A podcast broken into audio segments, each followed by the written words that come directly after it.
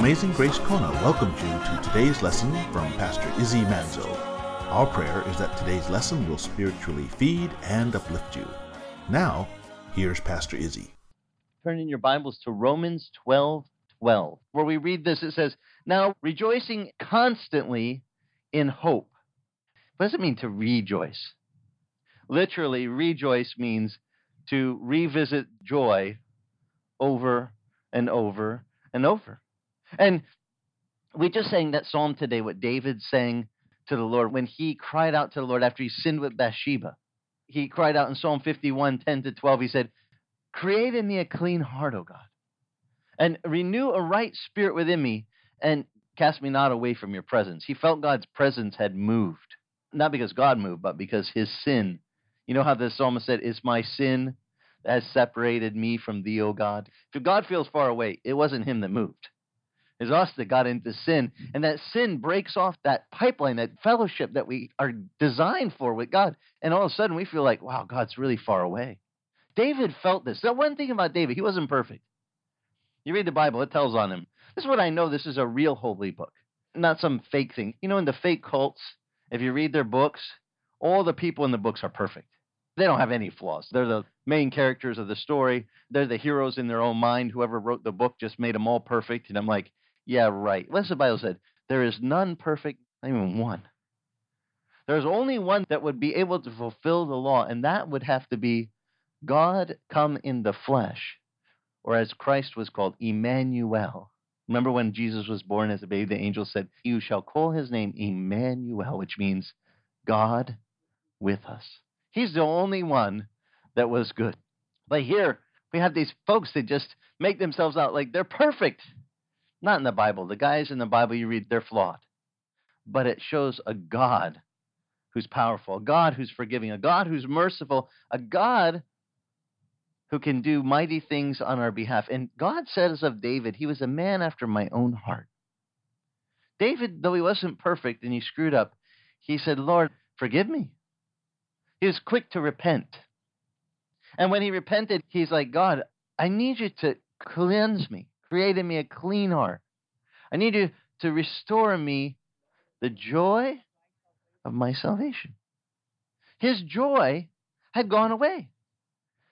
And the only thing that I know that can restore that joy is praying to God, who is the author of that joy, the one that gives us the joy. How many of you can remember when you first found out that Christ died for all the sins of the world, including yours? I say that because I grew up knowing he died for all the sins of the world, my Catholic upbringing. I thought, yeah. But I always thought in my mind, it's only for the good guys. Because as bad guys, we have to keep going to confession and we have to keep getting more penance and we have to keep going in the box with the priest. You don't get this idea that it's for you. You think it's for the good people. Did anyone ever feel like that? You know, like Christ died, but for the good guys. And somehow in my mind, I didn't think I was included. But was I included from God's perspective? Sure. And it would take God to open my spiritual eyes to see that I was included in the God so loved the world Is he included, that he gave his only begotten son.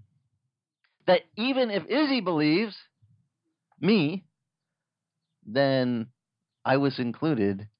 I got to have everlasting life and would not perish. And when that sunk in, how many can remember that day when you learned that truth counted you in the club? That you were into. How'd you feel that day? Man, that was a good day. I was like, oh my gosh, I'm in the club? Me too? And my sins are, like Christ says, they're as far as east is from west in a straight line. I mean, it is removed from me. My sin's gone. What does the psalmist say? It's cast into the sea. Here, I got visual aid. Look behind me. In the sea of forgetfulness, to the deepest place in the depths of the ocean, God has took my sin and removed it from me. Never to be brought up again. When I learned that, I was like, this is the best club in the world the leader says, You are clean and I have cleansed you. Completely forgiven.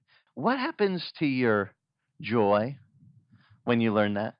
And by the way, what's the difference between joy and happiness? Don't they just make you feel good, both of them? It's like a synonym. Are they synonyms? I said, No, not really. You know, synonym is like equivalent, right? In English terms, if they say this is the synonym to that, this word is to that, or that means they're equal. But joy and happiness are not equal. Happiness is really literally dependent on physical circumstance. You, you have everything going right that day, you're happy. Joy is kind of has the same feeling to it, but it's not caused by your external physical circumstance. It's dependent on an internal spiritual circumstance, and that circumstance is that you have let God cleanse your soul from your sin. Because when you come to know that God forgives you and cleanses you, you get this thing, the joy of your salvation. Guys, it can stick with you until you get in sin like David. And then you're crying, oh God, where'd that go? Because that's a really good feeling. But when we go and we willfully sin and we, like David, I mean, he, he slept with Bathsheba. Then he called for her husband from the front lines. He said, Tell me what's happening at the front lines. Here, have a drink with me. And he was trying to loosen him up a little and say, Why don't you go on home? And the guy was so noble, he wouldn't even go home to his wife. He's like, If my buddies are in the field fighting, how can I go to my own bed and be comforted with my own wife? And so he slept on the porch of the king's palace. He didn't even go home. He was like, This isn't working. I'm trying to cover up my mistake here. Because Bathsheba was pregnant now. But he figured, bring the guy home for leave. What's he going to do? I mean, naturally, go home, see his wife, and then everything will be covered up and no one will know, right? Except who knows? God. He's busted. God sent a prophet in Nathan. He went to visit David. He said, You know, David, there was a man. He had like great flocks and he had a neighbor had one little ewe lamb. It was like the family pet. The lamb slept in the house, like how your dog sleeps in the bed by you.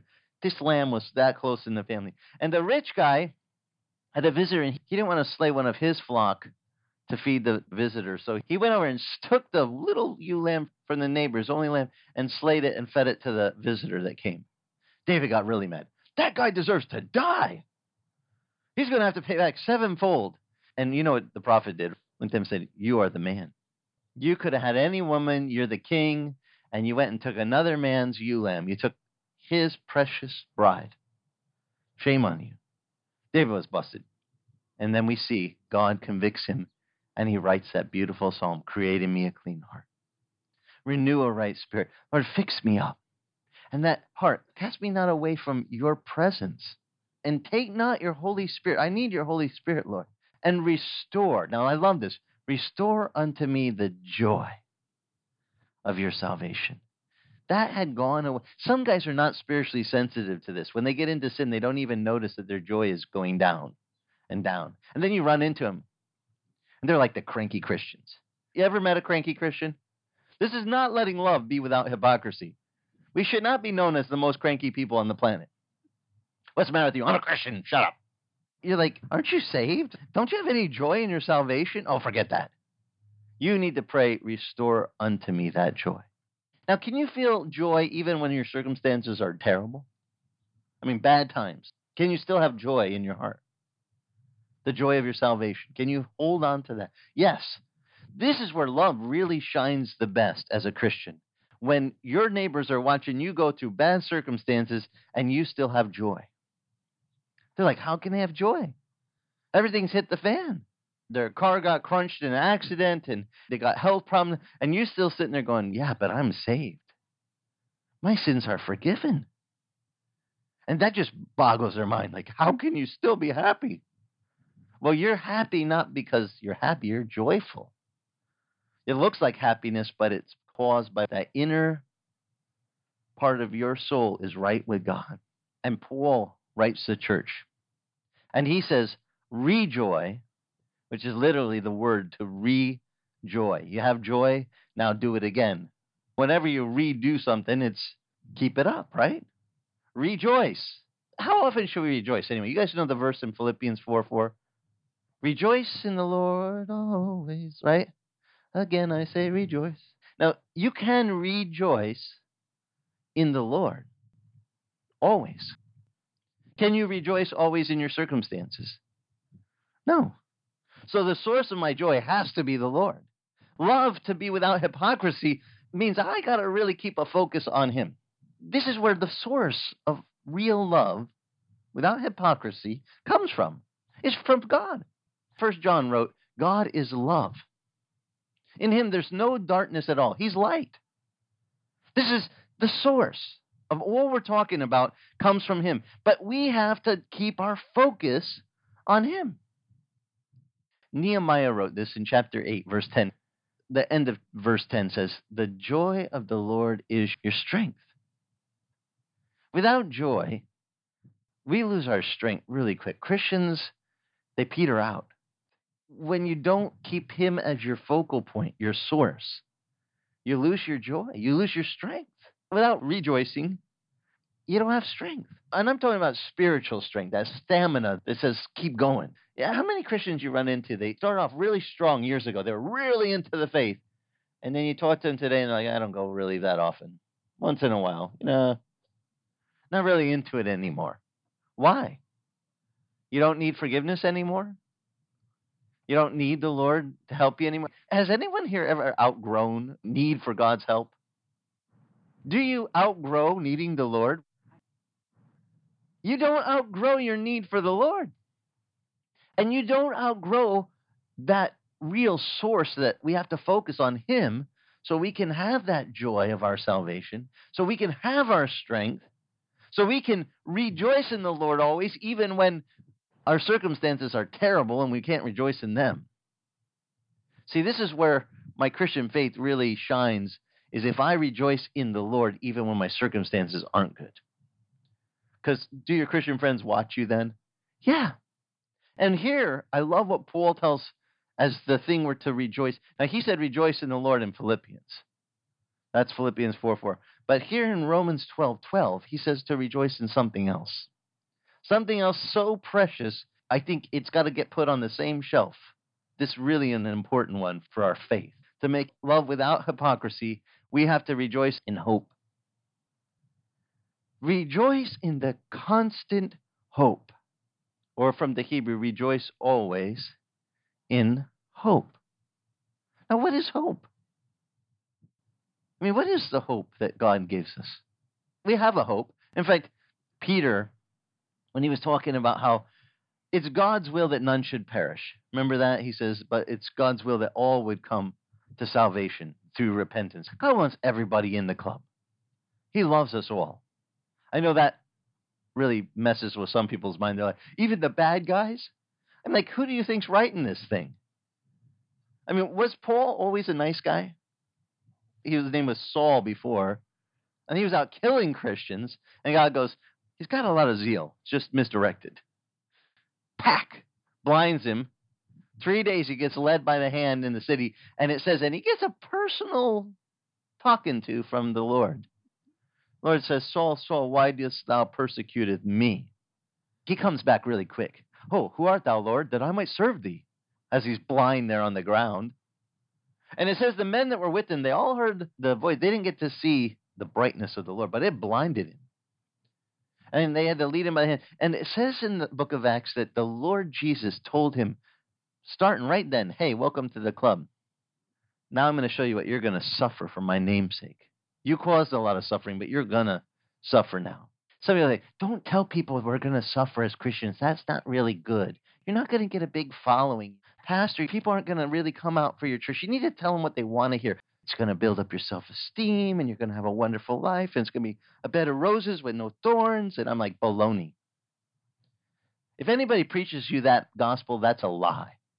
That's a false gospel. Jesus said, In this world you will have thorns from roses. In this world you shall have tribulation, but be of good cheer. He says, I have overcome the world.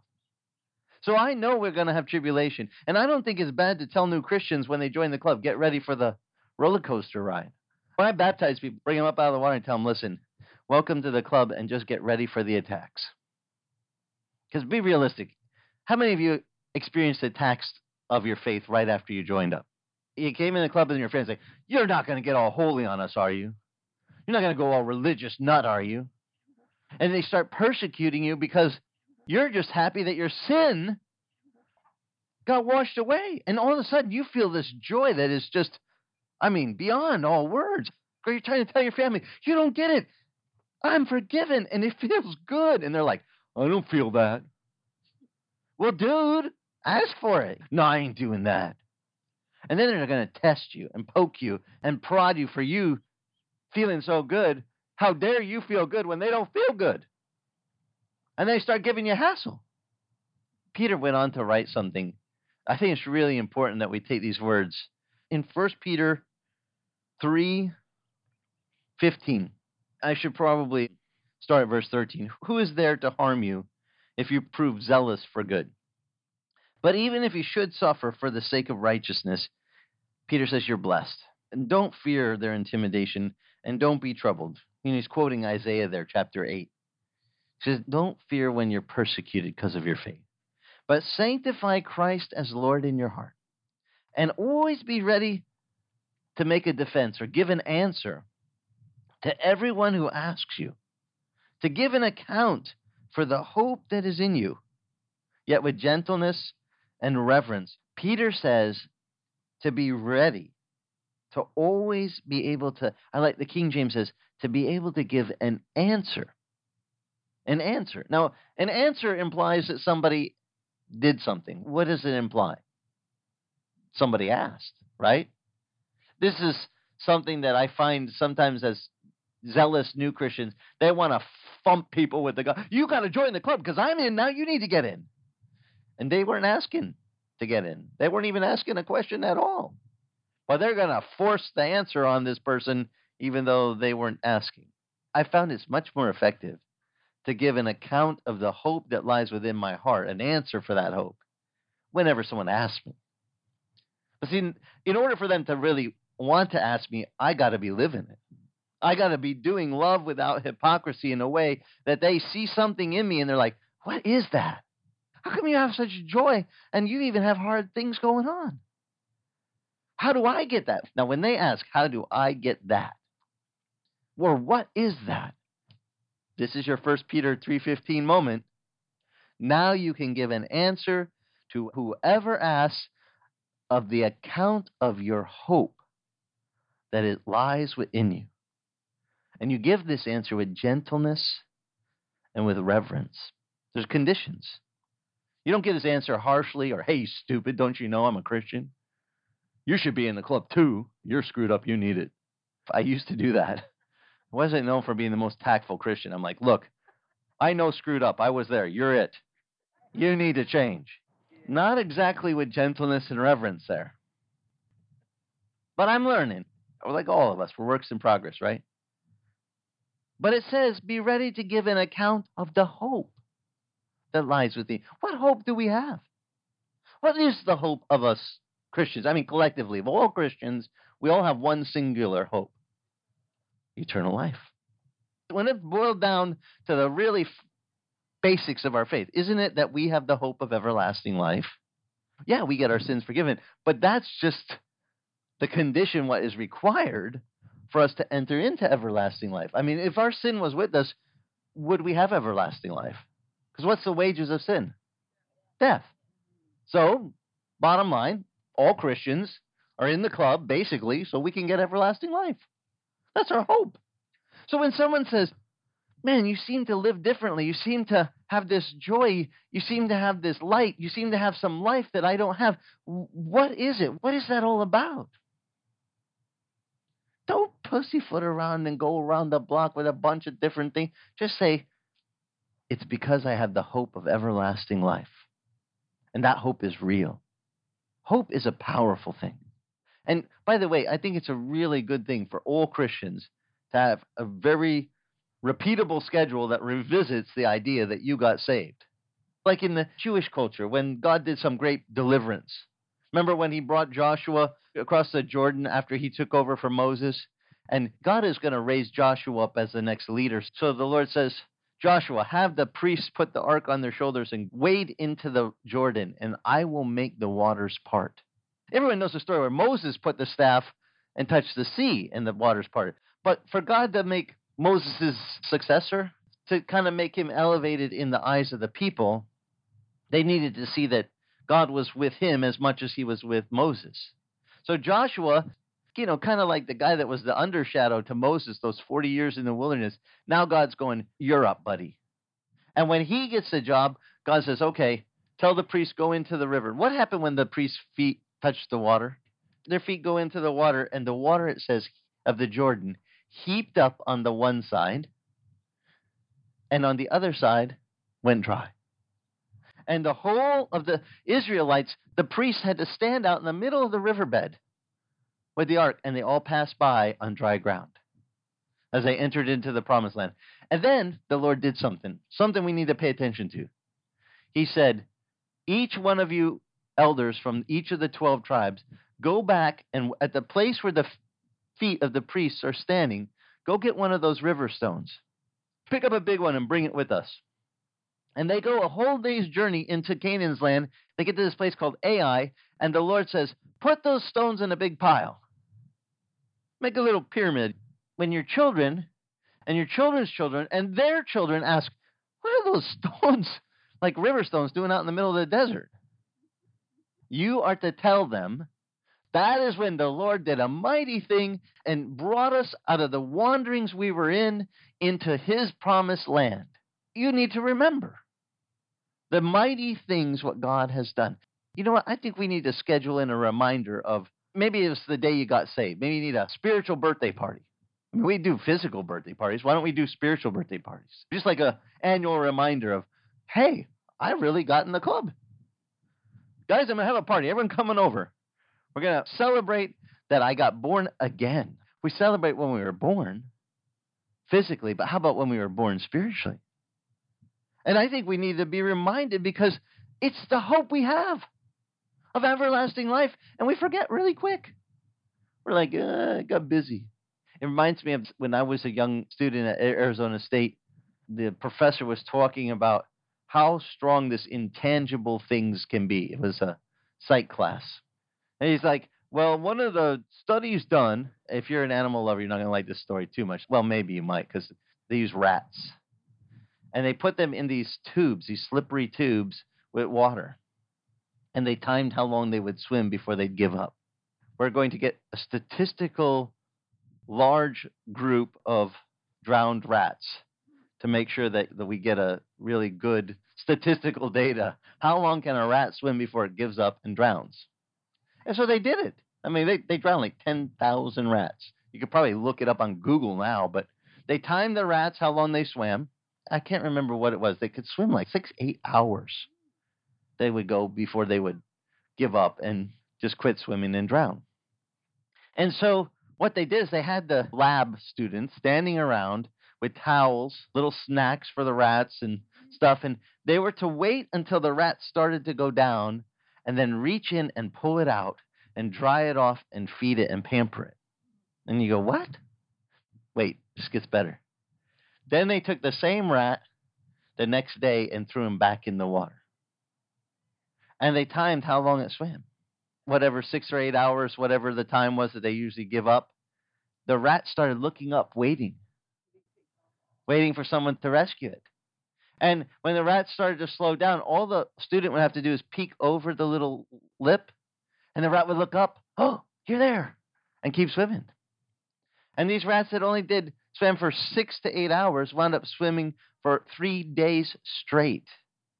But just the power of this someone looking down and them looking up for hope.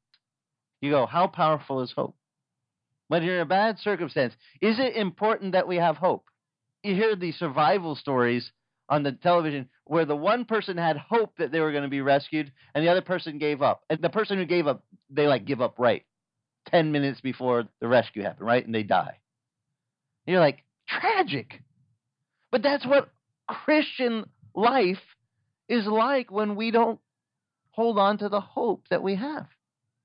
We forget. And we all have the hope of everlasting life. We should be hanging on to that.